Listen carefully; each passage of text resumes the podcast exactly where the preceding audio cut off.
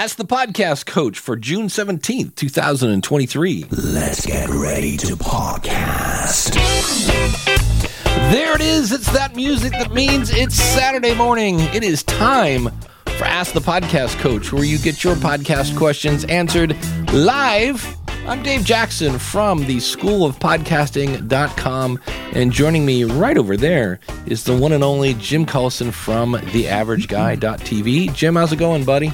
Greetings, Dave. Happy Saturday morning to you. Happy Father's Day. What I'm calling Father's and Sons Day weekend. Not not all guys are dads, but they are sons. I think you have to I think you have to do it that way. So happy Father's Day and Sons Day to you.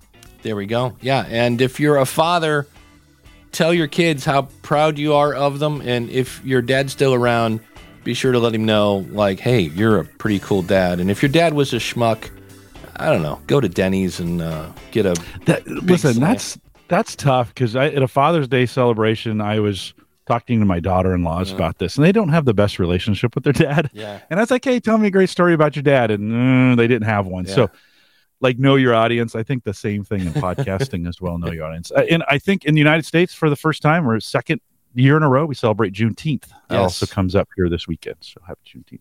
There we go. And, uh, you know, if you do go to Denny's, one of the things that you can get to wash down that grand slam of, um, oh, yeah, you know, is, uh, and it's really good there, uh, but, but better at Waffle House. Let's just well, be, there you go. And that's, uh, of course, uh, popping hot uh, cup of Java there. And that uh, that coffee pour is brought to you by our good friend Mark over at podcast branding dot co. And if you're watching the video, you'll see there's the stuff that Mark has done for me. He did Ask the Podcast Coach. He did the School of Podcasting.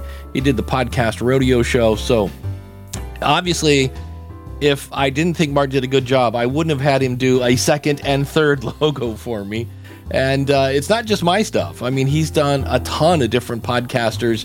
And the beauty of it is he is a podcaster. Sure, he's a graphic artist and he's won awards for his artwork, but he's also a podcaster and he understands that. And he's going to sit down with you and listen to your show and look at your website, because it's not just artwork. If you need a whole website, Mark can really just make you look amazing. So uh, there he is, the one and only Mark. You've seen him. He's been mentioned at uh, Podcast Movement, PodFest, of course, the School of Podcasting, Ask the Podcast Coach, and Build a Big Podcast. My buddy David Hooper has uh, had him on. So check him out, podcast branding dot co.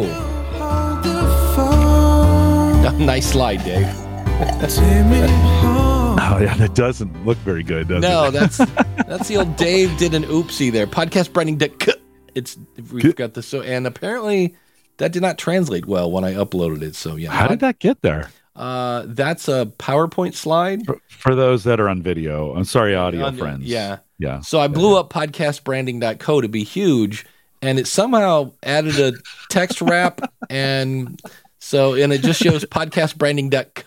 So yeah, dot, well, dot co. That, That's one of those kinds of things. Uh, test your graphics before you go. Big, big thanks to uh, Dan Lefebvre over there, Based on a True Story, Based on a True Story podcast dot com. And uh, if you're looking for something to listen to, well, this week he's covering The Thin Red Line. So if you want to know, hey, how that's a historical movie, how uh, how accurately uh, uh, close is that? Uh, he checks it out this week, two fifty-six, Based on a True Story podcast dot com. And Dan, thanks for your sponsorship. Dave, I know we got topics, but let me, let me ask you this question before we get started, since it's I just said this. Okay. In your podcast, do you think I mentioned Father's Day, Juneteenth? Those are yeah. hol- those are holidays that are happening here in the United States right now. Two two problems with that I, mm. I can see. One is those are both uh, Father's Day might be more international, but it's it's it's we, we really I mean that's been a long time tradition here in the United States. Juneteenth, a new holiday, not a new event, but a new holiday to the United States officially. Do you mention those in your podcast? It, does that date you? Like, does that date the podcast? In other words, you know, mm. do you, you worry about that? Are those things, uh, thinking from an international standpoint, is that important if somebody's, you know, in Europe or uh, Australia or whatever, India, and they're like, oh, this doesn't really matter. I don't know. Do you think you mention those specific things? That, does it localize you? In chat room, I'll take your advice on that. I'm I'm a big fan of that, but should I be? Yeah, I think it it does kind of like, oh, look, it's an American talking about an American thing. And I get yeah. that. Like, yeah. You know, yeah. like if it was Mark and he's doing a podcast, he's going to be talking about Boxing Day because it's a Canadian thing or whatever else. And I'm sure there's all sorts of maple you know, syrup and stuff. Yeah, and but I'm sure there's all sorts of, uh, you know, Craig's in Spain. So I'm right. sure there's some sort of Spanish, you know, Ella Casa Madagasta Day something, you know, that I have no idea, but it's when so-and-so did the thing and the country was blah, blah, blah. You know, there's all sorts of important things that people remember. So I don't, I don't feel left out if somebody brings it up. To me, it's kind of like, oh, that's right. You know, Craig's in Spain or, you know, whoever. So um, I don't know. What do you yeah. think? You, do well, Craig says, Craig chimes in and yeah. says over here in Europe, most people are, are, aren't even aware of U S holidays and culture. Yeah. And, um, but yeah, yeah, well, I mean, and our, our numbers reflect just in transparency, our numbers probably reflect a very heavy U S audience. I don't yeah. look at those very often, but it, would that be, would that be a correct assumption that we have more listeners in the U S probably than anywhere yeah. else? Yeah, that would be. Yeah. Yeah. So do you forego that, that cultural tidbit for, let's say, seventy-five percent of your audience, or, or do you keep a generic for the rest of them? I don't know. Uh, that like I'm. Uh, that's why I asked you. Is kind of even the audience as well. Those listening live. That's one of those. I think that's one of those real gray areas in podcasting. Is how localized do you get? You know, do you do you mention the farmers market that's going on? Right. You know, hey, it's Saturday morning. There's a farmers market going on in Bellevue, downtown Bellevue, Nebraska, which there is. Right. Um. I don't know. I guess it all depends on how much time you spend on it and why you brought it up. Yeah. But if you have, if you were like saying you really should go to the farmers market, uh, Craig's going to be like, "Yeah, I'm out. I'm done. I'm not." It's you know. yeah, yeah, yeah. Well, so, that's my that's a little bit of my shtick, right? In the yeah. I'd say ha- happy Saturday or uh, greetings, yeah. happy Saturday morning to you, and happy whatever. I try right. to always bring something in. Well, it's today easy. It's, it's let eat some ham day in Spain, according to uh, to Craig. So. Not safe in all cultures, but you know it, it's uh, it, it's it's that day. Yeah, it's. I always just kind of wonder how specific or how localized we get. Is it okay? It's part of the charm in some cases, right? Yeah. Um, but in, in case you're wondering, anybody outside the U S, oh, this will be fun. Uh, from what I understand, Juneteenth is there were a bunch. This is back when there was slavery in the U S, so whatever that was, and. There was a group of slaves that had been freed, but nobody like sent them, like there was no internet. Yeah, nobody Texas. Sent them a note. They're still slaving away.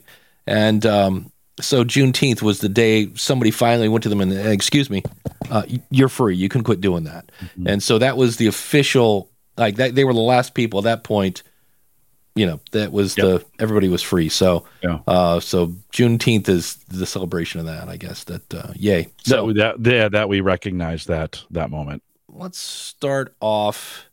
Yeah, here's a fun one. This is from Johnny Human. So there you go. Thank you, John. This is from uh, Reddit, and I there was there was almost like a a theme at Reddit this week. He said a small experiment with YouTube and podcasting channels. I thought others might find this interesting. Eleven days ago, I started a new podcast. Uh, I host on Spotify and signed up for Podcast Connect and YouTube. At the same time, all were approved on the same day, and all the same content has been posted. The one difference is on YouTube, I have used shorts, but I was surprised by the data. Uh, the YouTube videos were sixty-two, sixty-two views. YouTube shorts, three hundred eighteen views. YouTube subscribers, two. So that's always kind of fun. And the fun thing is, YouTube subscribers does not equal views because I forget how, I have thousands of people that are on my YouTube channel and it's, you know, when I post something, I don't get thousands of views, but meanwhile, so sixty-two uh, views, two subscribers, three hundred eighteen shorts on shorts, Spotify, one hundred forty-two listens, uh, Spotify audience, seventy-two, Spotify followers, eight. So again, here he's getting, you know, one hundred fifty, he's got eight people. Uh, I'm not going to do math uh, live. He says, no data is showing on Podcast Connect yet because I think you need a month or so for that to get going. But given the effort of making thumbnails, recording video, and the sheer size uh, of the of the use base, I would have thought YouTube would have wiped the floor with Spotify's numbers, but not so. I know that YouTube algorithm takes some time, but still, uh, if of interest, I'll continue for the next nineteen days and report back again. Happy to share this. What I would love to know is he's using Spotify for, you know, his podcast. I wonder if he put it on, no, he said Apple Connect. So if you're on Apple, then you're on Overcast and all those other ones that pull from the back end. But there are other places, like is he on Google? Is he on iHeart and Amazon and Ghana and all those other places that aren't going to bring a tsunami of of listeners, but it is going to bring something. And that's that's always been my thing about Spotify. And it's not a slack. It's just they don't make it easy to um, submit to other places. You have to do that on your own, which isn't even hard. You know, it's copy and paste. So that's the uh, – I heard that. But then somebody else chimed in. Again, it was like a theme. YouTube versus audio only. He says, we added YouTube and a video version of our podcast. It's doing great. People love it, and we're going at a faster rate with the video option than we did with audio only. Only problem is the video audience grows. Well, only problem is as the video audience grows, our audience, on, our audio-only audience shrinks. I don't think we've lost many listeners. I think uh, that for the most part, uh, they switch to watching our show over listening to it. The issue is I have is that it's causing our overall podcast stats to dwindle and look as though the show is struggling because podcast stats don't include YouTube numbers. And, and so this was when I saw it. He's like, hey, I, you know, I, I had audio only. I started video, and it looks like some people are now watching us on video. And I used my favorite analogy of your high school gym. Jim, do you remember what your high school gym looks like? Oh, yeah. Yeah, so you got oh, it. Yeah. You got the, the doors on each side. I said, oh, so yeah. It used to be you just let people in the front door, and then somebody went over and opened the side door, and anybody who was closer to the side door is now coming in the side door, but you, you still probably have the same number of people in the gym. It's just they're coming in a different way, which I found interesting because for me, if somebody says, hey, I don't know, um, Jim Carrey started a podcast. It's on YouTube, and it's also available on audio. I'm going right to my audio app to listen to it. I'm an audio guy. Other people are going to go right to YouTube, and really with Jim Carrey, that might be a better move because he's such a visual guy. But, you know, some people are going to watch, some people are going to want to listen. I don't know. What do you know? I, I, is your Gallup stuff on, on YouTube as well? Oh, yeah. Yeah, oh, yeah. yeah do we do them both. Any it attracts of, different audiences. Yeah. I mean, that's that's the thing. It just attracts different audiences. I don't know if you can do a true A B comparison between YouTube and a host provider, right? I still think there's a enough like environmental factors that go into the promotion of both. One was Spotify and one was YouTube. Is that right? So it's, right. Those are two large platforms that are big on self-promotion. So like you're you're you're the, the it's good from that angle. I just don't know if you can compare. I think it is a little apples to oranges uh, in the comparison of, for some folks, you know, kind of depends on your YouTube channel, your YouTube presence, your content. I mean, there's some indication that, uh, that YouTube is going through reading transcripts to, to also promote, you know, they're hmm. learning kind of the, some of, some of the content. But Dave, there's videos on YouTube that don't make any sense why they have a half a million or a million views. You know, uh, we, we were talking about this a little bit in the pre-show. I mean, I watch these guys who cut wood, you know, chainsaw sound for the whole, I have to turn down the audio so my family doesn't think I'm insane for listening to chainsaw sound for forty-five minutes. Right. But I'm fascinated about what they do. And it's, it's satisfying for me. That works for me. I think, you know, and, and some people would say, and that is good content.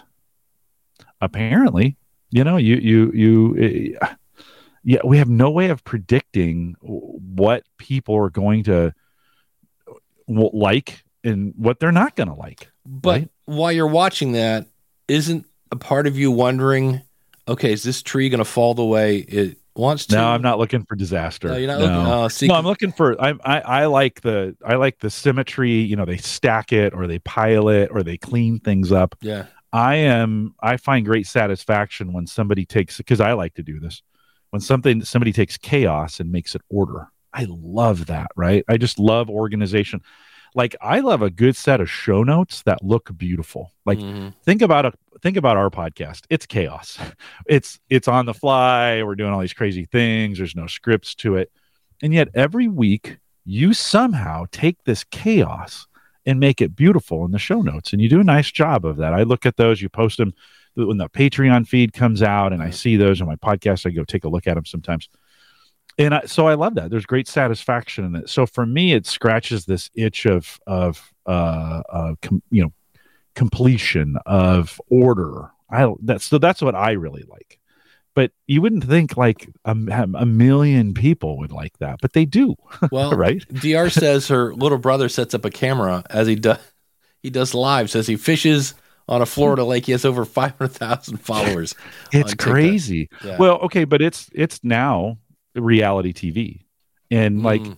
it, it's true reality. And you know, let's hope it's not. Some of these things aren't as fake as the old reality oh, T V geez. used to be. Wait, right, you know? What? Carrot Top? How how did you get here? Yeah. Um, Randy says, maybe you're just easily entertained. It's very true. And uh, Coach Dave says, weren't you into watching somebody building a boat or something like that? Two of those. In fact, one of them's launching this week, and the other one will be launching in, I don't know, six months or something like that. So yes, well, yes, and all true, all true. That's one of the things Todd brings up. Oops, a good point that um, people crave realism and authenticity. Yeah, it really is. Right. Because I remember when we thought reality T V was reality, and there was really only one reality T V show, in my opinion, and that was The Real World, the very first one on M T V, because they had no idea what they were getting into, and they were actually, I think, being real, because they made their own little drama there. I don't think it was like the producer was like, hey, can you go pick a fight with her? I think it just happened organically. Um, just, just don't tell me that W W E is fake. Okay. Don't, don't tell me that. Cause that would just ruin my world. So yeah, it's, it's going to be interesting. I just, to me, uh, from what I've seen where he was saying how people are kind of, he's losing audio to video and vice versa.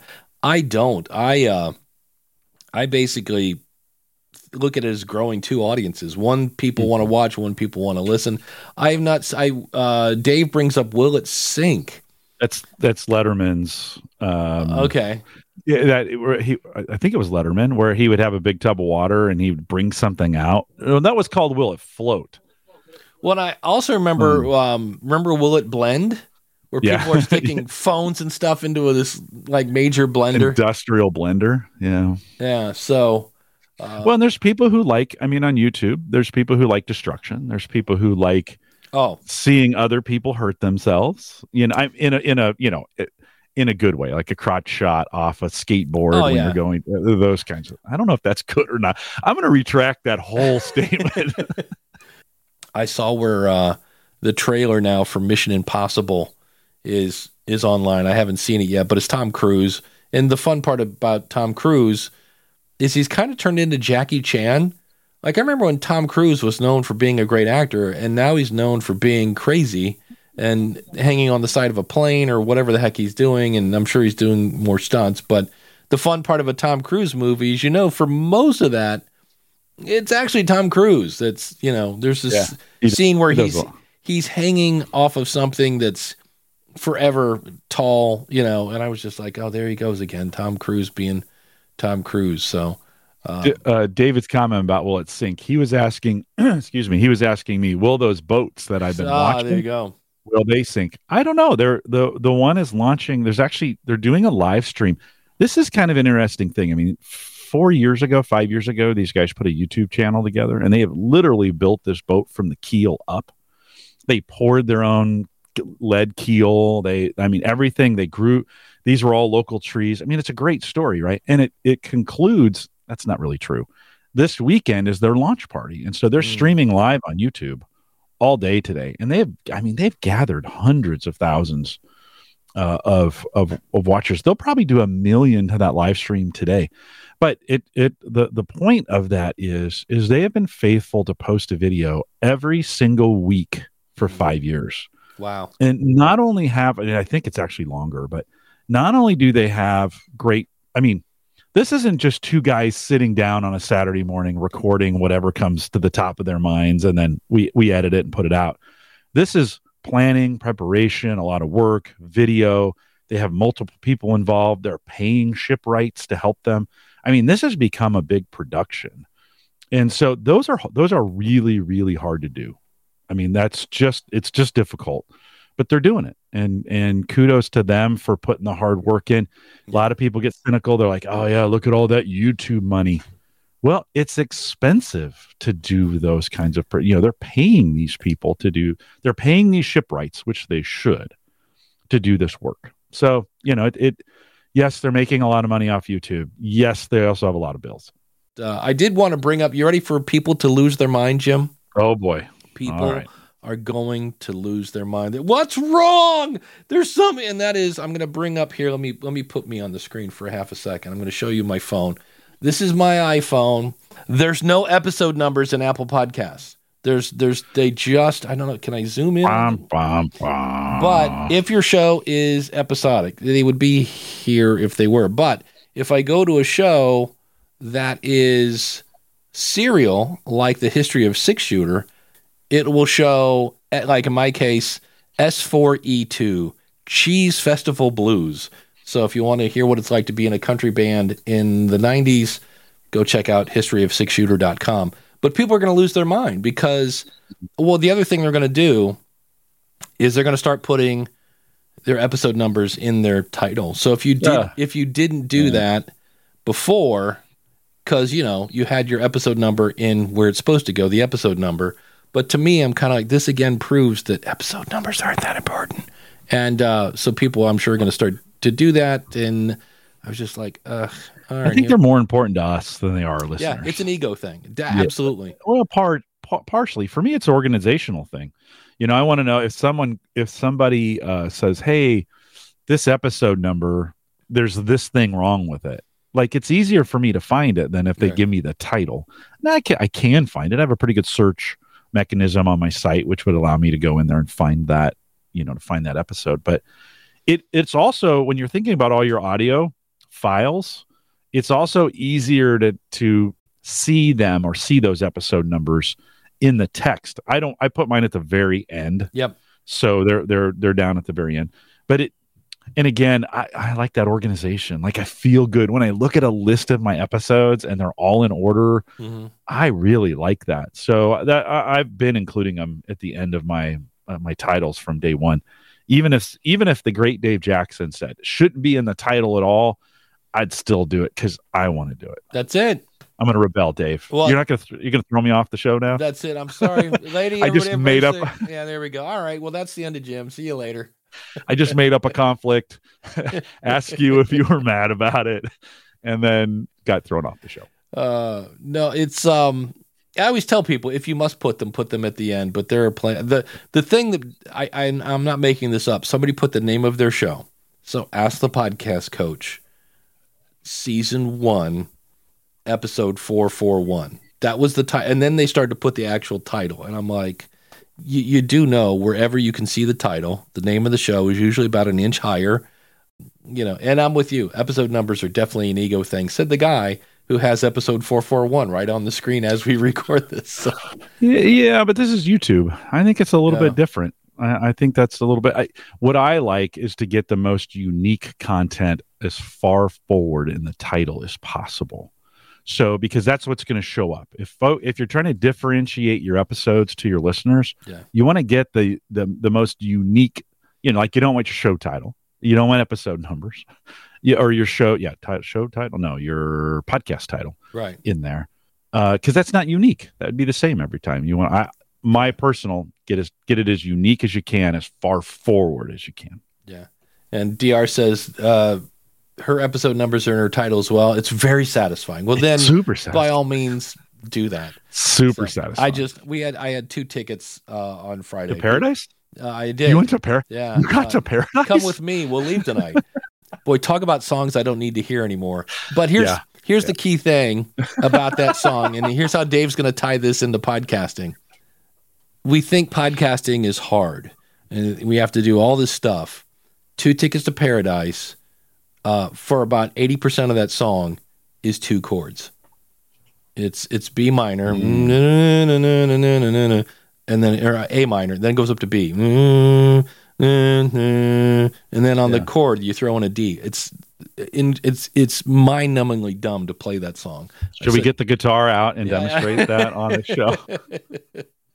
So, a kazoo, a kazoo, maybe. Yeah, there you a go. Kazoo. Um, and I want to give a shout out to Tristan, who said, "Hey, uh, the website for Six Shooter A is pointing at a dead link. If you go to history of six shooter dot com, it's pointing at six shooter dot pinecast dot co, which doesn't exist. I moved it to red circle because what I is this? Fix Dave's links day? It is like yeah. Everybody seems to be finding all your mistakes today. Well, you need that. I um, if you ever wonder, if you ever see Dave do this, this is Dave touching the Roadcaster to put a chapter marker. So you you said, how does he organize all this stuff? I know. Behind the scenes, I'm dropping chapters so I can kind of know when we switch topics. It's great to see you do that, by the way. I see you do that. I'm like, okay, we're moving. We're moving on. We're moving don't, on. Don't bring up the old topic. We're moving on. But you need somebody to tell you the truth. I know I harp on this all the time, but I put out an episode of Building a Better Dave, and I was talking about Dave Ramsey talks about you have to attack your debt like – you need the intensity of a cheetah, or I'm sorry, of a gazelle trying to outrun a cheetah. And so I'm doing this at like twelve thirty at night. I'm doing this podcast and it's Building a Better Dave. Who cares? Um, and I put it out there and I get almost an immediate phone call from my buddy Marcus Couch. And he's like, Dave, I don't know how you do it. And I go, what? He goes, not only did you misspell cheetah on the website, you misspelled it in the artwork. He's like, so at least you're consistent. He goes, there's no I in cheetah. It's E E T A, whatever it is.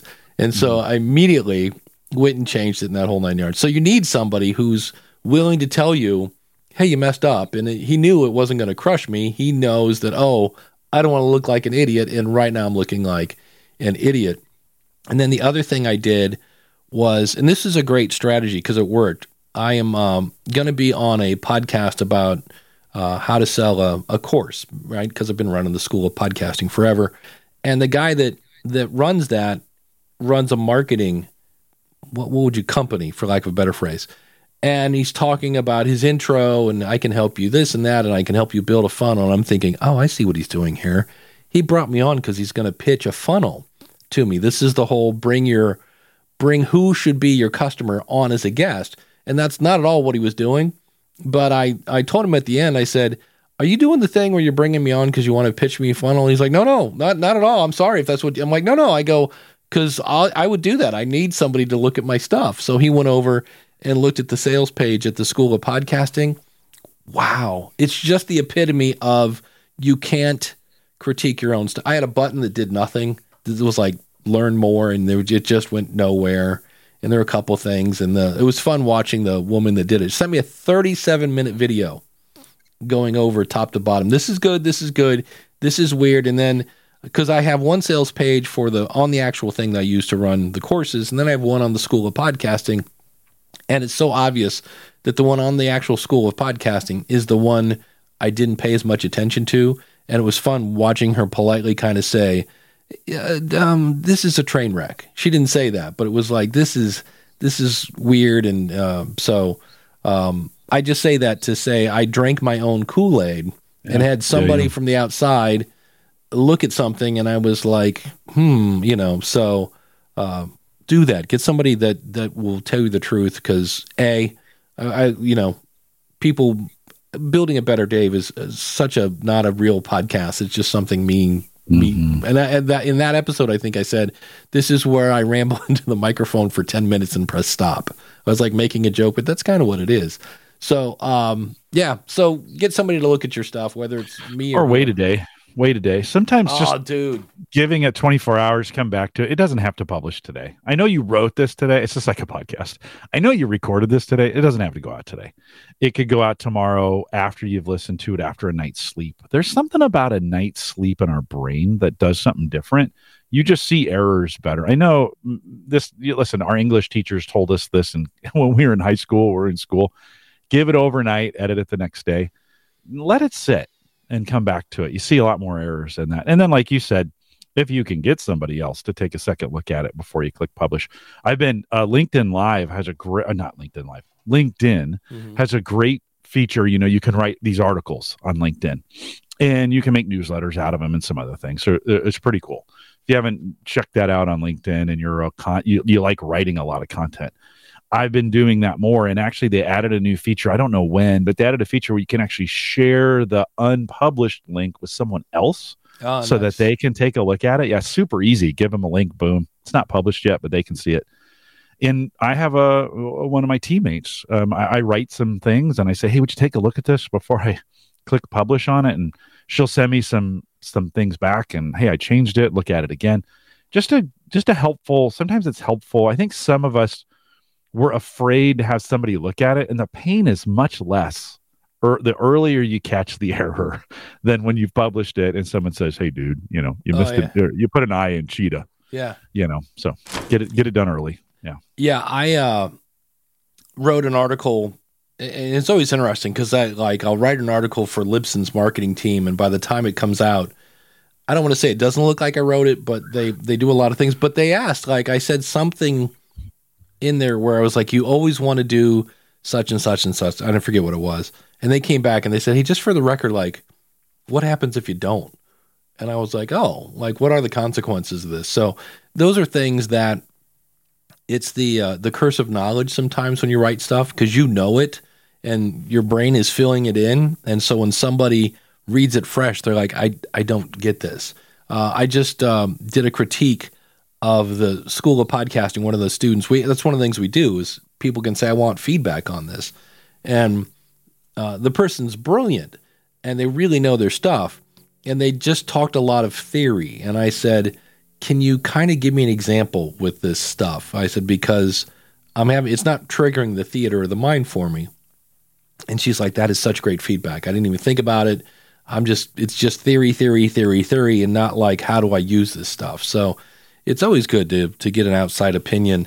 Um, I, I, I'm lucky enough that I have people that like Marcus that'll let me know, or, you know, they'll, they'll either say, hey, that was like Todd the Gator. One time I did an episode and it's like, uh, I talked about leaning into your humanness now that A I is doing so much stuff that, um, you know, ChatGPT doesn't have any previous experience. Like, you know, the time you were on a roller coaster with your dad and the, uh, the thing that straps down didn't strap down and your dad had to keep grabbing you and, and pulling you back into the roller coaster.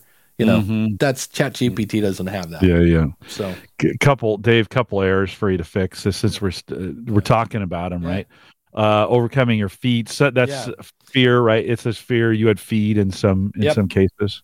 And then, uh, in your, the artwork from two weeks ago, there's two C's in podcast in the graphic. I see that on the site. But, interesting. All right. You know, it, well, you know, you, you kind of wonder though, sometimes, I mean, it, it's awesome that people are paying attention to those, right? They're like, Oh, the, the, you ever, sometimes you wonder, I mean, if you ever, if you ever wonder if anybody's actually paying attention, make an error like that and see what kind of feedback you get. Because, because people do, you and I don't have this gift of seeing those things. We're we're we're process oriented. We're moving through getting things done. I'm terrible at this. I always got to get double check, triple check, whatever. And when I don't, it's there's always an error in it. But there's some folks who just really have that gift. And so it. W- listen, we'd be better served if we had some of those folks as partners and said, "Hey, could you look at this before I publish it?" Although that's not really in our workflow. Yeah, you know? you, you you said the thing. I would catch probably eighty percent of these if I, you know, instead of publishing, like today's episode is going to go out about four o'clock today. If I waited and put it out on Monday, I'd probably catch that stuff. But yeah. normally I'm doing the Dave thing where I'm like ninety-five percent of the way done and I'm already starting to think about what I'm going to buy at the grocery store. My brain's moving on and yeah. it's those little things that you miss. But yeah. we all need a Zeke. Uh, holy cow. Zeke said, uh, Uh, on May, on February second, February, it's June. So back in February, apparently I, there's no episode for that in the feed. I'll have to check my Libsyn feed. I know the one after London isn't there. And, um, I thought about making that a patron only episode once I realized I hadn't put it out. like, hey, if you want it, you know, you can be a patron for five bucks a month. Um, but he said the twenty-first and the twenty-eighth aren't there. That I need to look at because I know. I think the two two is a date, or I mean, is a number. This is the second comment of two. Ah. But Zeke, we didn't see your first comment in the feed for whatever reason. It's uh, not there. I think that's what that is. Yeah, I'll have to. Uh, I'll but have to but Zeke. Like, you should, you know, find a way to get Zeke to look at these things before you before you hit publish. My quality um, control person, yeah. Exactly, yeah. Uh, well, I know you got busted. You said this before, and I this happens to me all the time too. You got busted for misspellings from you had a oh list, you had a listener who would critique everything. I had a troll, and um, yeah. and he would get. Uh, it was fun because he would. Uh, this was on the School of Podcasting. And he, I can't believe people are paying you money yeah. and you misspelled the word there. It's not T H E I R, it's T H E R E or vice versa, whatever it was. How dare you, blah, I can't believe it. And I'm like, look, dude, I'm I'm teaching people how to podcast. I'm not teaching them how to be a copywriter. Like, you know what I mean? It was like, and he, everything. And then at one point he got mad and said, uh, I'm I'm done with this show. I can't I can't take it, blah, blah, blah. And then, like, literally, like, four months later, he left a comment on my YouTube, and I was like, oh, I've missed you so much. So it was, yeah. Um, so it was helpful. I would always thank him. But at the end, he started getting really personal and calling me stupid and dumb. And I'm like, you know what? Um, F you. Uh, you know yeah. what? I don't need that in my life. Thanks, but thanks. You know, I, I appreciate uh, constant, you know, or uh, what's the word? Criticism. It's constructive yeah. criticism. Always love that. But, uh, yeah, when you're uh, calling me an idiot, I'm like, I, I, I've got enough of that in my head. I do that myself. So thanks. Uh, and, and Zeke, I, again, I'm going to say something. I'm not trying to discourage you from it. But at this point, these errors probably more helpful to send to Dave directly than to put in the chat room. Like, think about it. We're oh, yeah. in the middle of a podcast. Yeah. Like, appreciate. I, and again, I, I appreciate that. But this is also, I think, sometimes listener awareness of, like, hey, I, I get I get this all the time when I'm on a live stream, and folks are trying to bring up very specific problems that are, you know, whatever. And you're like, you know, I'm doing a show right now, and I'm kind of focused on the oh. content. And I, I, I'm I'm I'm going to tell you, I'm not going to give you I'm not going to give you as much, or I'm not going to remember it as much. It's super helpful if you just send that to me in an email at this point, and and I'll I'll handle those. So that's another one of those listener awareness things sometimes too. It's like, can you give two, if you're a listener, can you give two specific feed, feedback? I think sometimes the chat room isn't necessarily a place to handle some of those things. Yes, thank you. yeah. No, because seriously, I would have yeah. to watch the video again to see the chat. So I'm, yeah. once yeah. the show's over, I'm not going back. But yeah, if you want to, uh, school of podcasting at gmail dot com. And, uh, you know, I'll take uh, Dave's mistakes for three hundred, Alex. Um, Dave not only has trouble spelling, but also typing. That's typically it. It's not that I, it's now the cheetah thing. I don't know where, I, I think that was just sleep deprivation. But for my first podcast show, he misspelled entrepreneur with entrepreneur, whatever this is. That, this killed my search capabilities. It's E N T, tre, pre. It's a hard yeah, word to spell, just to be honest. It's also a hard word to say, to, yeah. I have to look uh, it up every, I, I've got to look it up yeah. a, every time. Yeah, he said, yeah. but I did forgive him in two thousand seven when I realized I could not change the, no, you can change the title. Did I it think, require forgiveness? Like, was it an offense of that kind of, that kind of, I mean, and, and again, right? I mean, those, when you, when we think about listener feedback, we're getting this live here. Um, uh, the listeners have an obligation as well in the way in what you say.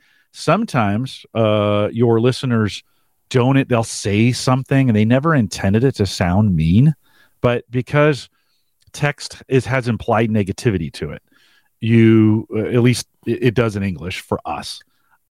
You, you read it wrong, and then it, it creates tension, and you're like, "Did you really mean to say it? Did you want to be a jerk?" So I think even as you're taking feedback, in, like in a chat room like this, I think you got to be really, really careful not to read too much into it when it, you know, when when you get it for the first time. Oh, absolutely. In the same way that you you made a great point of, like, maybe when we're publishing, we should give it a day. When you get any kind of feedback, you want to, like, again, take, especially if it's negative feedback, Yeah. If you're like, how dare you? No, now's not the time to like, let's sit back. Let's chew on it a bit. Do they have a point? You know, because sometimes it's not the, their point is valid. It's just how they said it is, yeah. is what's getting you, yeah. you know. So, well, not everybody's not everybody's good at giving constructive feedback yeah. in a way that, I mean, it it it takes as much. I think it takes as much work to give it as it does to take it. Oh. And I think sometimes we think, no, I'm just going to word vomit on a page to this person, and they'll. They'll they will thank me, and you're like, well, no. When you're giving feedback, you should probably do the same thing that you you're you know you think think about it, let it sit for a day. Is this really what I want to say to them? Right? I mean, I think that takes as much when we're giving feedback to people to think about how they're going to receive it as well. Listen, the word on all of this is grace. We just need to have a lot of grace for people when we're doing these kinds of things, and just say, hey, look, I, you know, yeah, okay, it, it happened. Um, you know, send it to them. Don't leave a comment on the site. Send it to them in an email, like some of those kinds of things to just send. Listen, we should always, what do they say? Encourage in public and correct in private. That's it. Those are, I mean, if, if you can get that, you can get that part down. You should not be correcting people in public. Um, send them a private note. Right? I saw that at a, at a Jimmy John's a couple weeks ago, and I was like, oh, that's such bad management. But uh, uh, Zeke also says the podcast review show, the entire podcast is missing. That's a from Spotify.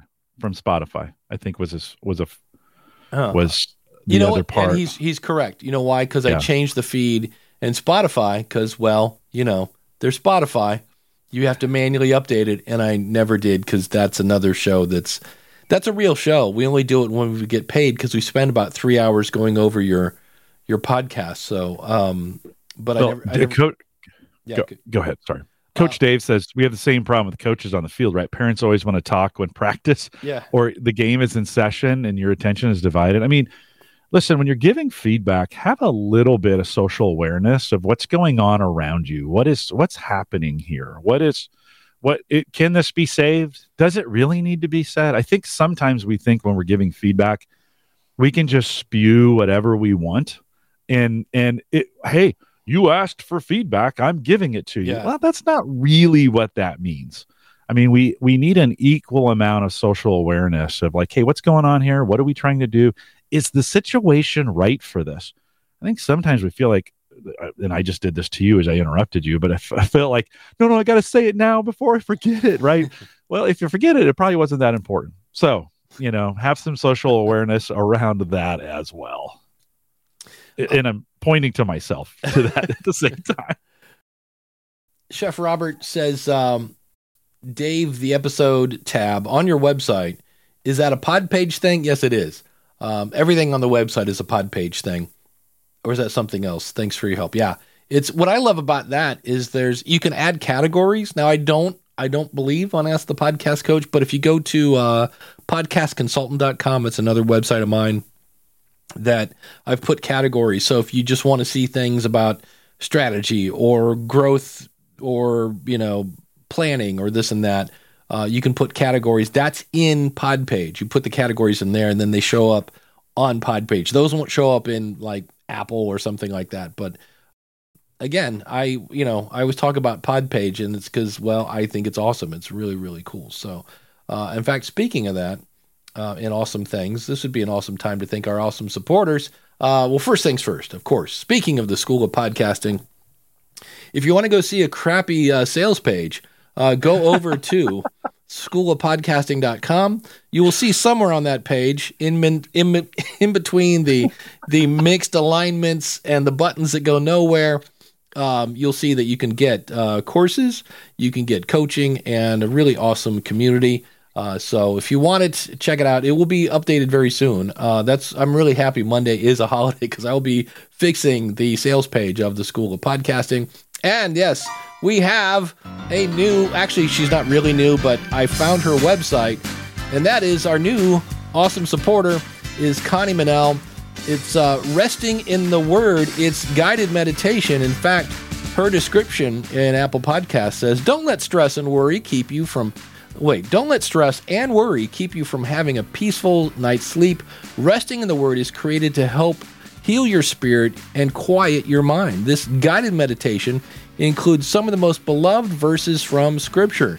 Each topic includes a short devotion uh, by teacher, writer, and host, Connie Minnell. So, Connie, thank you so much for being an awesome supporter. You can find her at resting in the word dot com. But uh, I saw that come in, and, and she's actually been a supporter for a couple months, and I was like, hey, what's what's your website so we can promote it, and I found it. So thanks for that. But speaking of PodPage, yes, all the cool stuff that uh, the chef was talking about, you can see at try pod page dot com. That is my affiliate, by the, uh, by the way, that's my affiliate link. Now, if you want to learn PodPage, because you're like, what's this PodPage thing Dave is talking about? Go to learn pod page dot com. And speaking of learning stuff, if you want to learn more about home gadget geeks, go over to the average guy dot t v. That's, of course, Jim's website.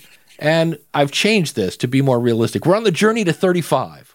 Oh, I like it. That's, lowering our standards. That's right. And then once we get thirty-five, we'll we'll have the journey to thirty-six. But uh, if you'd like to be an awesome supporter, Uh, it's super easy. Just go over to ask the podcast coach dot com slash awesome. In addition to getting things like the video version of this and uh, bonus content, you get invites to some meetups that aren't available to the public. Uh, all you have to do, again, is go over to ask the podcast coach dot com slash awesome. So next week will be the journey to thirty. That actually sounds pretty good, right? Yeah. But do we, how many do we have? We actually have thirty-four. Oh.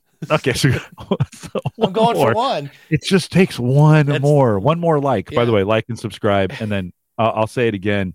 Tweet that we're live, and I'll and I'll I'll retweet it and like it if that's your thing. Yeah, and then once we get thirty-five, it'll be the journey to thirty-six or maybe forty. But uh, you know, yeah, five's a good goal. Yeah, I think five at a time is a good goal. Um, so uh, we have here from Starzology.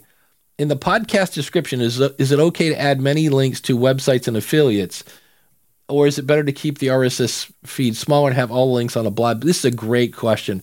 And first, I want to I want to clarify: there is the show description, and I don't recommend putting any links in there because they just found you. Like, I just found your show, and you're sending me away. Why would I go to your website? I haven't even listened to you yet. So, but in the episode description, I've that's one of the things I tell people, because uh, a link to a a website isn't going to really completely go crazy. Like, it's not going to make your feed super long. You could just say, I always in my show notes, it's usually mentioned in this show, and then it's just you know um, profit from your podcast and uh, home gadget geeks and blah blah blah, and it's just links because what will upset your listeners, at least my listeners, is if I mention a great book and I'm like, oh, if you want to learn about telling stories, you've got to listen to Storyworthy. It's a great book by Matthew Dix. If I don't have a link to this in the episode description, somebody's going to send me an email and go, what the heck? Because I know I get irate. I like... talk about waiting a day to respond. I just want to send the person and go, you made me so hot and bothered about this website or product or whatever. I went to your website and it's not there. So yeah, I would absolutely put the uh, links, but not in the show description. I always love when people are like, you know, join my Patreon here, because first things first, in Apple, those links to your show description are not going to be clickable. Uh, they might be clickable in your episode description, and that's based on who knows. I mean, some apps, the links are clickable. Uh, sometimes you have to put the whole H T T P colon slash slash to make it clickable. It's kind of goofy, but I, for me, an episode description is here's a, a paragraph that explains what's in the show. And here's the links to everything we mentioned. I don't know, Jim, am I missing anything? Or no, I, I like it. I mean, there's a lot of things you can do with that section. Yeah. But I think at a minimum, you know, get that description, get a well-written, you know, first paragraph for sure. I mean, ninety-nine percent of the time, they're not going to make it past the first paragraph unless they're looking for a link. So paragraph, link, I like I like that as a minimum. You you can use and reuse that, by the way, that once you get that written out in a format, you can copy and paste that into YouTube and copy and paste that into whatever else that you need for that. Get that part done well and done right, and then uh, use it and reuse it for sure. Well, in, in Libsyn, we have these thing called snippets, and I have one snippet for, for Mark. I have a snippet for Dan. Uh, and then I have a snippet for the School of Podcasting. I have a snippet for Become an Awesome Supporter. So there's like six paragraphs of stuff. And by paragraphs, I mean like three sentences each. But nonetheless, when I go to make my show notes, it's just, all right, new episode. And as it's uploading, I'm like snippet one, snippet two, snippet three, snippet four, and we're done. And then I like, okay, what did we mention here? It's, it's pretty simple uh, to do. Now, if you're like, I don't use Libsyn, check out Text Expander, as Dave is adding yet more links to add to the show notes here. But um, it's pretty handy, and that's just a thing that you basically, when I type this, you type this. And I've seen people that have put an entire, almost like a template for an episode uh, that you can put in there. So always handy to do. But the other thing we should do is... And now, oh, he's been waiting for this. It's time for Jim to get his nerd on.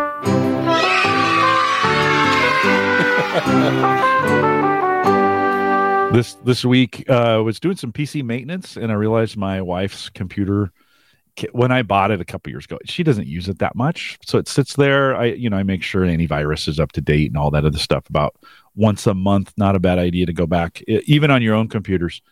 You know, maybe the first of the month is your maintenance day. You go back, you can do some stuff, make sure your antivirus is up to date, everything's looking good, your backup is in place, some of those kinds of things you can get to at that sort. And I realized it only had eight gig of RAM. Now, Ooh. eight gig of RAM on a Windows computer used to be awesome. It's no longer awesome. It's okay. It's just okay.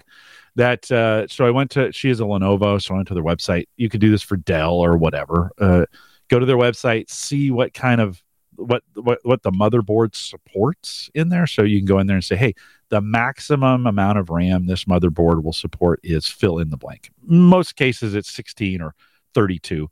Rarely it, would you probably buy a computer them as much as sixty-four unless it's brand new. But and RAM's cheap enough right now that you should just put the max that you can put in there, because Windows continues to take more and more and more resources to do its thing. So went on the website, got the got the part number that I needed for that. Did a quick search on on well your retailer of choice if you want to use Amazon or whatever. There's lots of uh, ways to get that done. Ordered it for twelve dollars. It's cheap right now, yeah. And and uh, I will, and I'm going to be upgrading her to uh, to sixteen gig, which will support her for the next couple years. So if you're a podcaster, you, you're using an older P C, you might have just four gig of RAM in there, and if it seems slow, that's why, or that's at least part of the problem. Make sure you're spending a little bit of time. These are things we talk about on Home Gadget Geeks all the time. Make sure you're spending a little bit of time figuring out, hey, can I max that out? And okay, it's not going to be cheap in all cases, but it, it was it was really inexpensive in mine. Um, it's a good it's a good easy upgrade. And by the way, it's like putting Legos in your this this upgrade is not hard. You open up the case. There's two two or four slots. You push two buttons. The thing pops out. You put the new stuff in. Make sure it clicks in. This is a P C upgrade that I think just about anybody can do. Just make sure you unplug the P C before you turn it off. Yeah.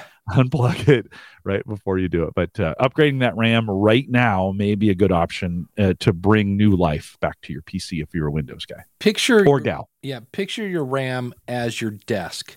And so like right now, my desk is once again, and I'm kind of going in my head going, why is it messy? But you know, if I wanted to, I'd have to move my speaker, and I got my blood monitor and my wallet and all that. So I'd have to make room for stuff. And that slows me, my production down where, so if you have, uh, you know, not enough RAM in your computer and you open up Word and Excel and, uh, you know, uh, iTunes, cause you're on a P C. Oh, is that a memory hog? All yeah. of a sudden your computer has to move stuff off your desk and it's swapping out. So what happens then is when you get more RAM, you get a bigger desk so you can do more things at the same time. It doesn't always speed things up, but in most cases it does, because if you've got, let's say, you know, um, what did you say? You, you're up there to, to eight gigs. So uh, eight, yeah. Yeah. So let's say you got eight gigs of RAM and you're like, great, but you're only, your, your desk isn't really full yet. It's got seven gigs of memory in it, and you go to sixteen gigs. It's not going to speed things up because you weren't running out of room yet. But right, right, as right. Jim was mentioning, um, it almost always is, because, you know, com- every time a new release comes out, that software is going to take a little more memory to to get up and running. Every Windows P C instance I've seen lately is bumping up against that eight gig yeah. pretty hard. Yeah. And it really wants ten. Yeah. And so if you can get sixteen or more, Um, the, there's some variations in that. You can send me an email, jim at the average guy dot t v, if you want to discuss your specific setup. I love talking about those kinds of things, but it's a it's a pretty inexpensive. When I built yeah. my new computer, that motherboard supports one hundred twenty-eight gig of RAM, and I just put it in. Yeah. I'm like, you know, I'm always looking for this thing anyways, and I do some virtualization stuff, and I, I built it uh, uh, for my uh, my Oculus headset as well, and I thought, yeah, let's just go with that, right? It's so easier. But from an upgrade standpoint, maybe worth it. Maybe that time, take a peek.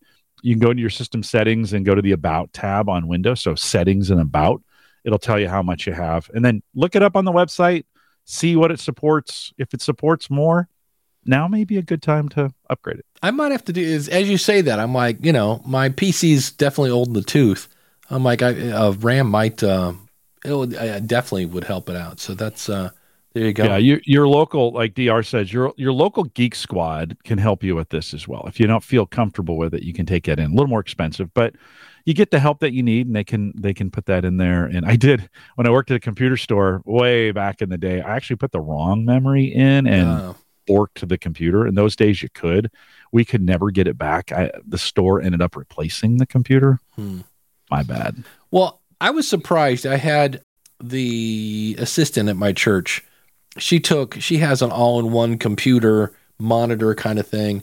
And when I heard she took it to the Geek Squad, I'm like, oh, they are just going to rake her over the coals. And actually, it wasn't bad. It was, wasn't cheap, but I was like, eh, that's, that's, you know, uh, cause she had a thing where she, her eyesight's horrible. So she had the, the thing where you can zoom in and make all the icons gigantic. And then for, to make a long story, she couldn't get it back to normal.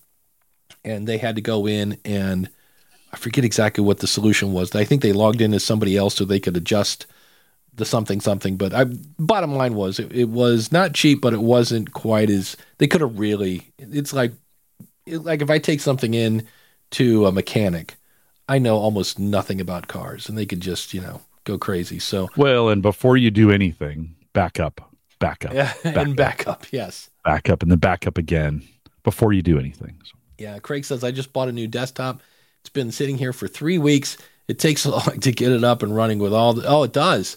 Loading all your software. Oh man, that takes uh, forever. If somebody, since we're talking hardware, if somebody is starting a podcast today, I always say, are you doing video? Because that's the one where I go, okay, you better get some serious RAM in there. What would you recommend today for the new podcaster? Oh, for a new, well, if it's, I think most computers you can buy are, are going to be just fine, except for the super low-end ones, right? Right? They're not going to, from a video perspective, they're going to struggle a little bit. But I think anything in that seven hundred fifty dollars to one thousand two hundred fifty dollars range, right? It's going to get you pretty good. You don't, in, in a lot of cases, you don't need a, de- a dedicated G P U. That's the graphical processor right. unit, right? That's the gaming thing. You don't need those. They're nice to have, and they come with some of the computers um, that you have. But price point is, you know, is is king. I wouldn't go top, top. When I was hanging out with my guys at, things, at think computers dot org, as they were helping me build my rig, I kept trying to go a little bit to the top because I was, I was like, oh, I could put this in. And they're like, eh, you're not really going to use that, to be honest. Yeah. That for most podcasters, that medium range is going to be just fine. I would try, just to be honest, if I was buying a new, compu- a new computer today, I wouldn't do any less than thirty-two gig of RAM, and I wouldn't do any less than a two gig hard drive. If that's going to, I'm sorry, two terabyte hard drive. If that's going to be what you're getting in that, right? Because they, things just take a lot of space. And so, you know, yeah, th- th- th- those would just be my minimum requirements. Uh, on the Intel versus A M D side, I think either one is fine. Intel has an i three, i five, and i seven. Um, A M D is a Ryzen three, five, and seven. I'm, I'm weird how that worked out with the, the same numbers. You know, right. The five for, for most podcasters would be just fine. If you think you're going to do video and you want a little bit more power and that you want that thing to last a little bit longer, the seven version might be good. Now Intel's changing that coming up, so those won't those numbers are are, are going to get changed. But that would be some, you know, that would be some of my advice. D R says uh, I just checked. Mine says sixteen gig, uh, uh, fifteen point three usable. Is that good? Okay, so yes, that's great. sixteen gig is great. D R. The question is now go to your task manager. So go down to the bottom of the screen, right click, and choose task manager if you're on Windows ten. and um and see what it's running at. And you'll get some, if you click on the performance tab, you'll get some cool graphs of line graphs of what's being used, right? And what what's uh, Mac has a version of this too, iStatistica or something like that, where you can kind of see what's being used in real time. If you're all the way to the top on things, well, you've got some, okay, you, you don't have enough, you, you got, you're running too many things, or you've got too much stuff going on or whatever. The key would be, I also think, on a Windows box, reboot that thing first. Like it's, yeah. it, it is, it, it, it amazes me how people go weeks without rebooting their Windows computer. And people say, well, you shouldn't have to, you never have to reboot a Mac. That's true. I mean, you do, but you don't. It, but it's not a Mac. You bought a Windows. You bought a P C. So boot that, reboot that thing. I say reboot it nightly if you can. Yeah. Uh, if you can, and I don't, just to be honest, um, at least once a week if you're using it as a production box. Yeah, I'm amazed. I will go in and see where I have like three instances of Evernote. And I'm like, what? And I'll close that down. Dropbox is another one that I'll see like I have four, or Loom. A bunch of these, and they just all chew up memory, and I'll like reboot, and I'm like, oh, what do you know, things are working great. Um, Uncle Marv says uh, don't forget to make sure you yeah hard to yeah hard to get a P C today that is that's still a spinner, right? That's yeah. still one of those spinning drives. If you're buying new, you're almost always going to go with a S S D or an M dot two. Those are both solid state drives, which just means you're not you don't have physical spinning, right? Those are just slow drives, right? Which also means you're not going to get any kind of warning shot that your hard drive's going bad. Uh, tr- no, very true. Yeah, we used to, you could hear it click. You're like, You're like, oh boy, it's time to, I better back uh, up, right? I better back up. Yeah. Listen, S S D technology has gotten really, really, really good. And those failure rates are pretty, yeah. are pretty low now. And so this isn't, you know, it's not the new kid on the block anymore. I mean, they're making millions of S S D chips and, for this this memory, and, and their failure rates are pretty, they don't, it's not that they're failure proof, they're just better than they used to be. So just back it up. Make sure it's always backed up. Yeah. This is getting a lot of uh, love these days. Uh, Craig says, a friend of mine wanted a good quality U S B mic for podcasting and got the Shure M V seven. He's really happy with it. And the only thing I have against it is, I don't have one sitting here, I pop that thing like nobody's business. The windscreen on that is kind of thin. Now, maybe I'm just full of hot air. Uh, a lot of people say that. Where is my rim shot? Um, but uh, you can buy, because I, I once Googled like M V seven windscreen, and I saw where a bunch of people are like, I'm popping this thing like nobody's business. And they, you can get a aftermarket. The, uh, the new Rode Pod Mic, Uh, which is on, I think, on the way finally to me. I know the the new Rode Duo uh, is now available. I got that announcement from Rode. And it now comes with, even though it's got that big metal, great pop screen on it, they now have a windscreen you could put over it. And I think part of that is just to make it look like an S M seven B. It's like, let's make it look cooler. I don't know. I thought it was pretty cool in itself, but... Uh, I normally have those microphones right behind me, but anyway. Um, yeah, I, I saw somebody in Facebook. They said, hey, uh, I've got a, a, a Samsung Q two U, and I'm looking to upgrade. And I was kind of like, I wanted to go, like, because they said it, it was too bright. And I'm like, you do know you can turn down the treble and post for free? Like, you don't need a, a new mic for that. And somebody recommended the, the M V seven. I like any mic. I... I uh, I don't know that I would recommend recommend a mic these days that wasn't U S B and X L R, because it just gives you that. I understand that sometimes the U S B doesn't sound as good, but just to have that flexibility. I mean, because on one hand, you can't go wrong with a Shure S M fifty-eight. That's the microphone that you run trucks over and things like that. It's a workhorse, but I'm like, eh, now I got to buy a Focusrite to get it into the computer. And which isn't bad, though. I mean, it right. gives you some more options. Yeah. You know, it's not... You're going to spend about a hundred bucks for that, that fifty-eight. Yeah. You're right. I actually don't know why podcasters don't use fifty-eights more. I mean, it's the industry standard microphone. It sounds great. They make a million of them. You can find them anywhere. Yeah. They sound great plugged into any audio device. You know, it's, it's going to give you a pretty good mid range. Um, it, it is surprising that these things, they're not U S B. It's surprising it. that those things though didn't compete better And maybe they did, but I don't I don't know of any podcasters like, yeah, I have an S M fifty-eight. And you're like, that's an awesome microphone. I mean, every performer in the world has used those at some point in time. Oh, absolutely. Right? Right. And um, I somewhere in the early days, I definitely used a fifty-eight, probably used a fifty-seven, because I had them. You know, I was a musician, and, and I have seen many a drunk person knock over my mic stand and go, oh, crap, there, you know, and you pick it back up and no, it's the still head, working. The head is, the head's crumpled, though. Uh, the head's got a solid flat I, spot. I've bought, and you can Push buy them, uh, the new, like the, uh-huh. whatever that is that goes over the actual mic on a fifty-eight. You can buy a new windscreen slash thing, and, and it looks brand new because it was, it had, it had been too, you know, it'd been through yeah. it. Well, you can't put your thumb in there and push that thing out. That's like it. Too. It, you can, you can, it never looks quite the same, but then it looks rugged.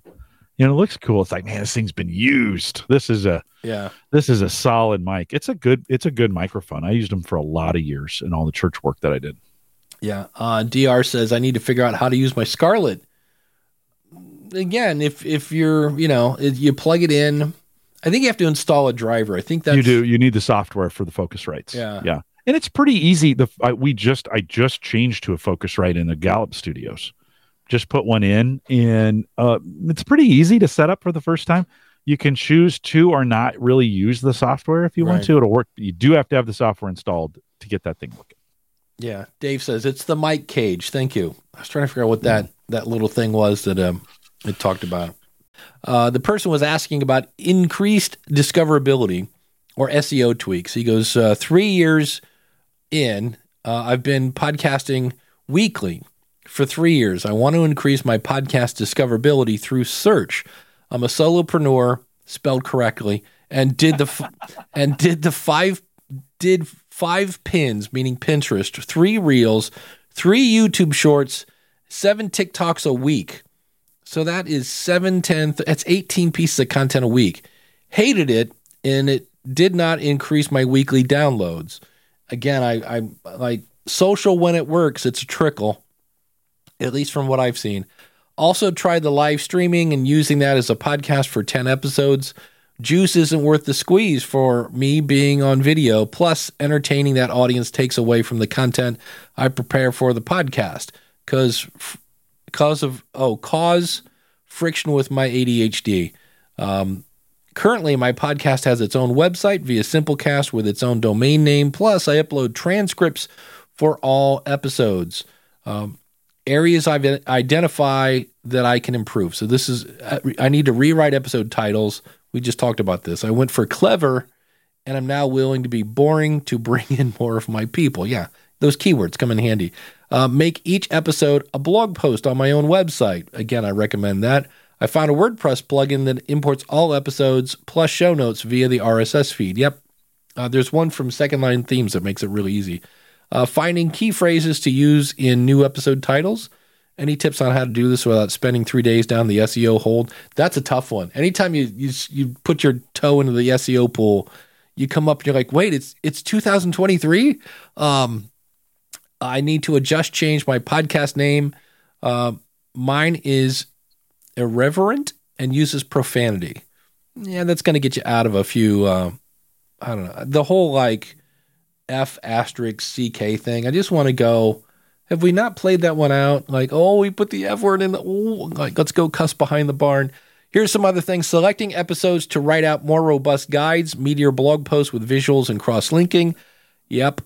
So these are kind of like, yep, that's a good one. Participate in podcast networks that are looking for podcast guests to go on their show. I seldom have guests on mine. Editing two people uh, and conversations are tedious for me. And and also we should offer to air their interview on my feed to cross-promote.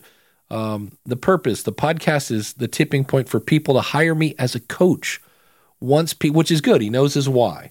That's good to know. Once people discover me, they are obsessed. I want to be better at helping people find me. Uh, I have a library of one hundred fifty plus episodes now. No plans to stop. Podcasting is my favorite and would love for my podcast to be the hub of my content. Main driver for bringing in new business. I'd love insights from y'all and what you've tried and what has and hasn't worked. Any efforts on optimizing tips or tools you might know about. I'm a single solopreneur and single parent. Other areas I might be overlooking. So that's a big, long list of stuff that he's already doing. Uh, to me, when I heard all the ticky talks and pins and stuff, I'm like, if you're getting burned out, that's the first thing I'm, I'm like, you know, or use something like Switchy to put a trackable link on those things so you can tell, okay, I put, you know, three pins up this week and got one click. Like maybe your audience isn't on Pinterest. The other thing you noticed that the one thing he didn't mention that we were talking about earlier, he didn't say, and I had a good friend of mine listen to it and tell me what was good and bad. That was my, when I saw all this stuff, I'm like, nowhere in here is it. I, I formed a focus group and had them give me, because yeah. he's doing a lot of promotion and stuff. And I was like, do you know if it's good or not? So, or good or not? I don't know. Yeah. Audience feedback, right? Have they done a survey? I didn't hear a survey in there. Yeah. So have you done a survey of your audience?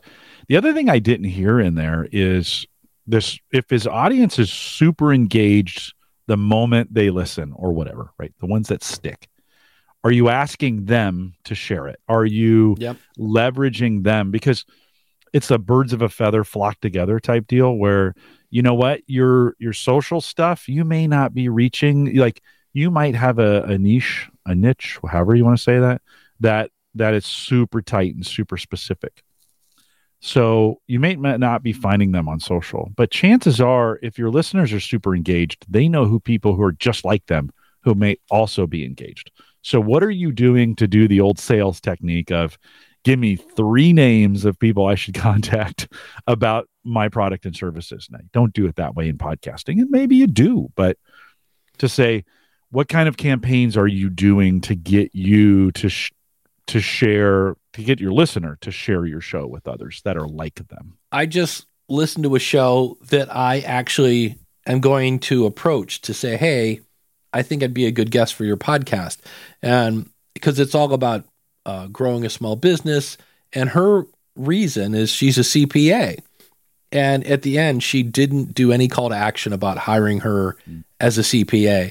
It's in her description and stuff, but I was like, you know, there's a reason people go like and subscribe and ring the bell. You've got to do that call to action. Even everybody knows where the subscribe button is. We still got to say like, subscribe, and ring the bell. And if you don't ask, it's, you know, you're not going to remind people, oh, or they may be brand new. Maybe they didn't find your podcast on a website. Maybe your description, you know, or when you go to sell, like, hey, like if you like, maybe, I don't know, need a, uh, like somebody to, I don't know, your books and stuff. If you're confused, uh, thanks. Like, wait, what, what's the website again? And it's so, um, that, that's the other thing I, I thought of, like, A, check your content, B, ask your audience to share. Let's, let's spur on that word of mouth. And I'd love to hear, I need to go back and, and see if I can find this post, because I'd like to say, show me your podcast. I want to go listen to it, because I'm, I, I guarantee you, you know, as I said earlier, you, you missed the low hanging fruit, and he's got a lot of fruit there, but I'm sure there's something there. And probably his call to action is at the very end. If, if, if you listen to the School of Podcasting, if you listen to this show, the call to action is in the middle of the show, because the phone's already in the pocket. They're listening, hopefully. And, uh, you go from there. But I just thought that was a great laundry list of, of things to do. Look for keywords. There are all sorts of keyword tools out there. Go to AppSumo. I'm sure there's fifty million of them that will help you with keywords. I I like keywords, but in the end, like I, I've had A I tools that help with uh, titles, and they always end up making things that are right on the border of clickbaity.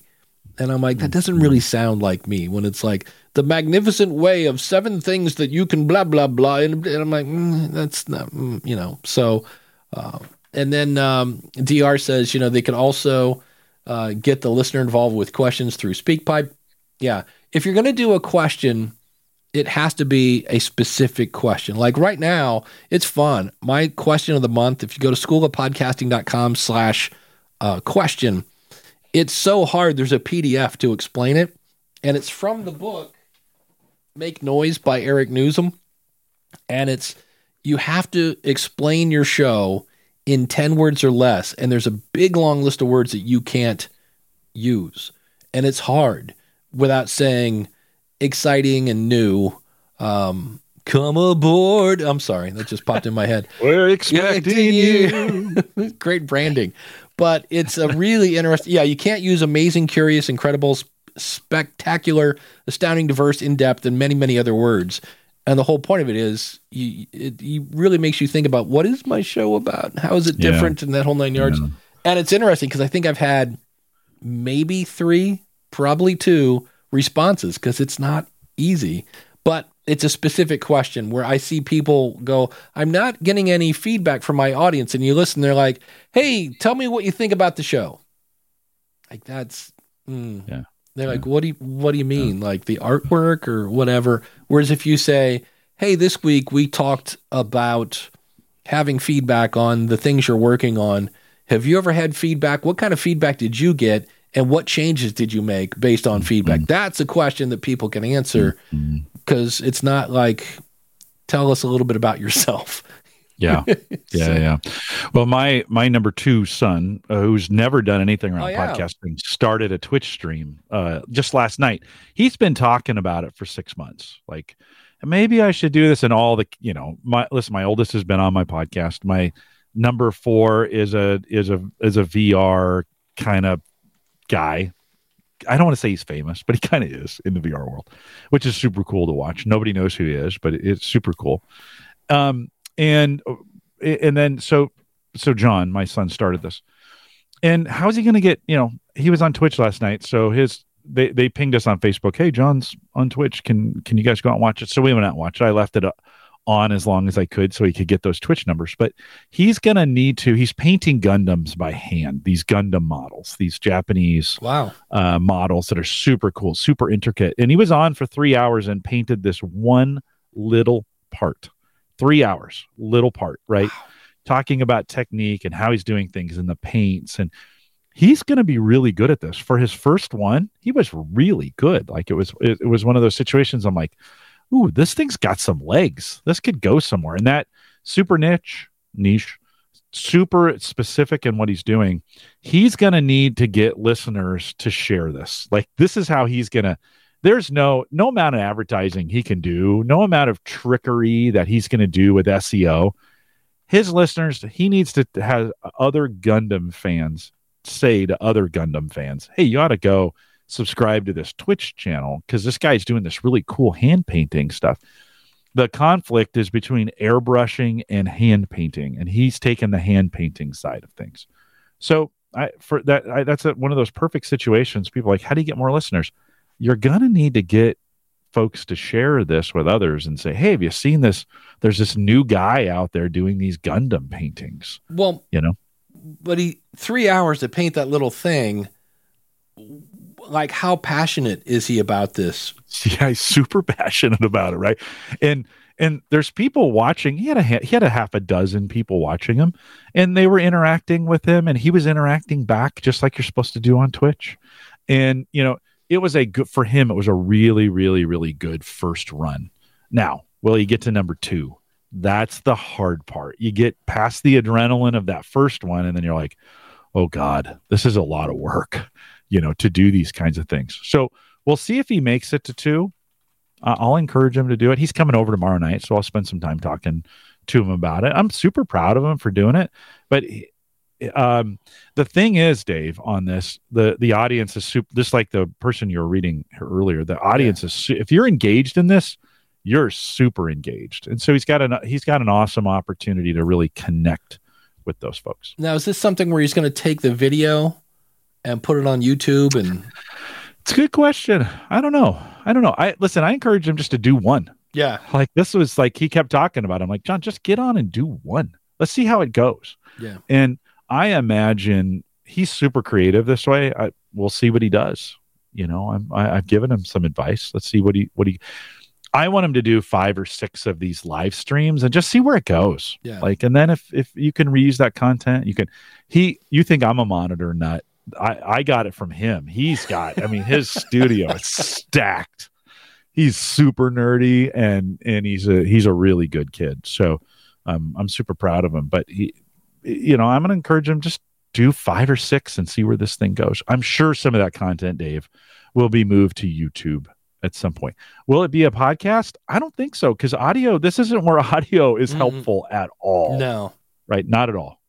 Not at all. Now, what what he could do is he could make an audio version where he talks about it with a, with a co-host, or he talks about it in a condensed version. And then that could be a podcast that's a that's an add-on to his Twitch stream.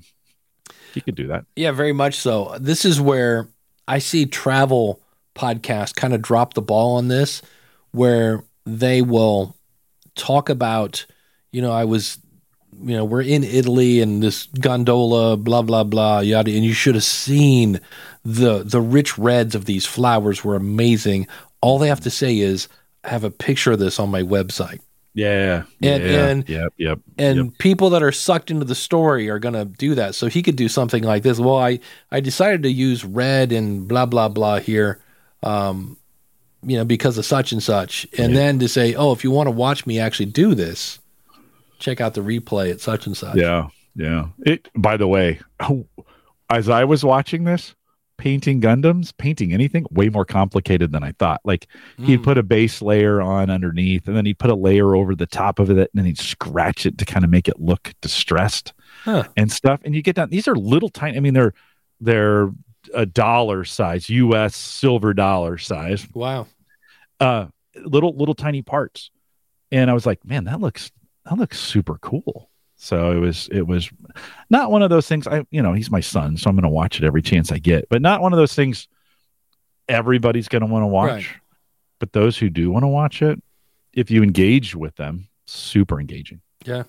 Any, anything big happening for Father's Day? How many kids do you have? Six? I have five. five. I have five. Okay. Oof, don't give me any more than I already have. It's a lot of work just as it is.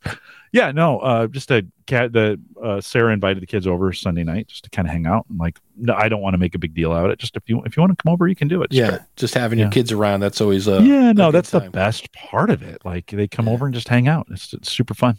Nice. Excellent. Well, on uh, the School of Podcasting, I'm doing something. It's not really that crazy. But I've seen this question now five times in the last four days.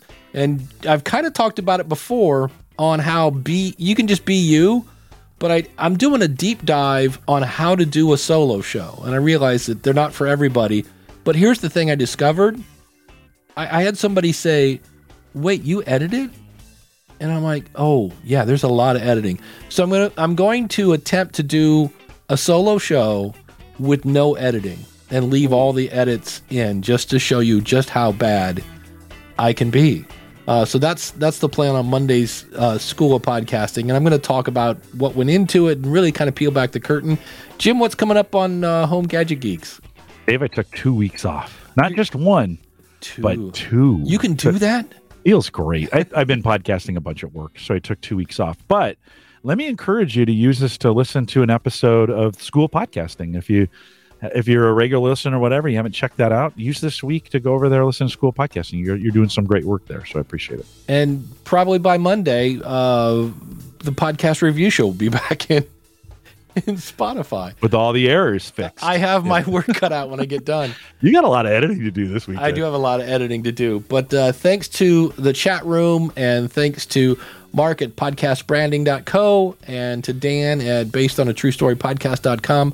And uh, everybody, uh, if your father's around and he's not a schmuck, be sure to, you know, take the time. And uh, if you are a father, be sure to pat your little ones on the head and let them know how much you love them. So thanks, everybody. We will see you again next week with another episode of Ask the Podcast Coach. Like and subscribe and ring the bell.